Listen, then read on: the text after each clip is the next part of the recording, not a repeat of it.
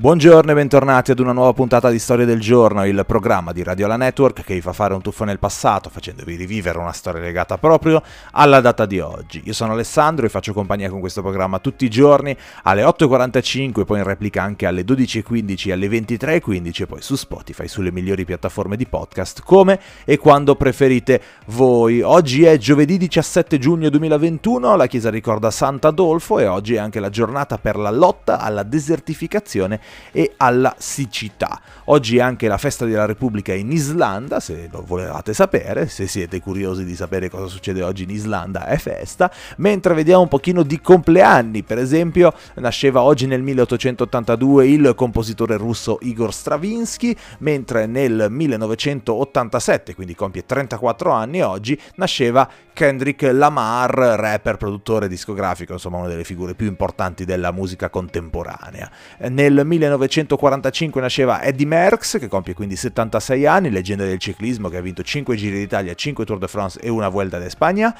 Nel millenovecentocinquantadue nasceva Sergio Marchionne, storico dirigente eh, della Fiat, mentre vediamo un po' gli avvenimenti legati alla data di oggi. Per esempio nel millenovecentocinque avveniva il volo del primo dirigibile italiano, mentre nel millenovecentosettantadue iniziava lo scandalo Watergate, mentre nell'ottantatré scoppiava il caso Tortora. Nel duemilauno, spostandoci sullo sport, era il giorno del terzo scudetto storico della Roma, mentre nel millenovecentosettanta, e proprio di questo parliamo nella nostra puntata e non poteva essere altrimenti, nel millenovecentosettanta era il giorno di una partita indimenticabile, Italia-Germania quattro a tre.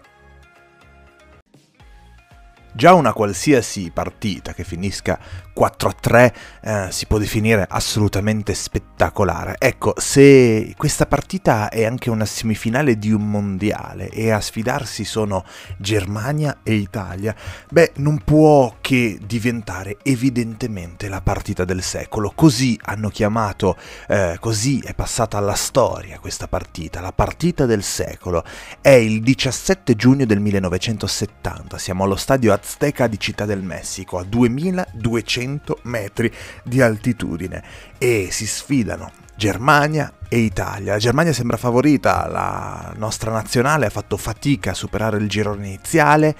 ma si sa, il calcio alla fine è strano, la palla è rotonda e la partita inizia bene per l'Italia, perché la partita si sblocca al minuto numero otto, c'è una bella combinazione con Riva di Boninsegna, lui riceve il pallone, viene accerchiato dai difensori tedeschi, però eh, non possono eh, nulla contro il potente tiro di sinistro da lontano che batte Sepp Maier. È uno a zero per l'Italia e da lì inizia un film piuttosto chiaro, tutti a difendere, il catenaccio all'italiana vero e proprio, e si va avanti così per ottanta minuti, per più di ottanta minuti di difesa stremata, eh, senza sosta, perché la Germania ci prova, certo che ci prova, eh, ma l'Italia resiste, resiste, resiste fino a pochissimo prima del fischio finale. Sarebbe stato un uno a zero, sarebbe stata una bella vittoria, sarebbe stata una vittoria molto italiana, molto catenacciara, ma il milanista Schnellinger decide di farla diventare una partita epica, perché eh, al minuto novantadue e mezzo Eh, riesce a segnare il gol dell'uno a uno. Tra l'altro eh, oggi siamo abituati a vedere dei recuperi lunghissimi, quattro, cinque, sei minuti, all'epoca non era normale. Infatti il telecronista Nando Martellini, voce storica ovviamente del calcio italiani, italiano, alla fine del, dei tempi regolamentari si lamenta e dice: due minuti oltre il tempo regolamentare, un recupero clamoroso concesso dall'arbitro Yamazaki, una cosa che non si era mai vista. Ma a quel punto iniziano i tempi supplementari e lì diventa quella che è diventata la partita del secolo, perché in trenta minuti di, di tempi supplementari succede veramente di tutto. Noi siamo abituati che quando si va ai supplementari c'è un gol, massimo due, lì succede veramente di tutto, perché al novantaquattresimo la Germania Ovest passa con il gol di Müller eh, che sfrutta un errore di Poletti, però quattro minuti dopo eh, c'è Burnic che, diciamo, non è abituato a segnare chissà quanti gol nella sua carriera, sfrutta anche lui un errore difensivo ehm, dei tedeschi e riesce a segnare il gol del due a due eh, con un calcio piazzato di eh, Rivera, su un calcio piazzato di Rivera. A quel punto l'Italia spinge perché capisce che eh, la spinta della gara psicologica è dalla sua parte, e quando mancano sessanta secondi alla fine del primo tempo supplementare riesce addirittura a trovare il gol del tre a due eh, con un incredibile assolo di Riva eh,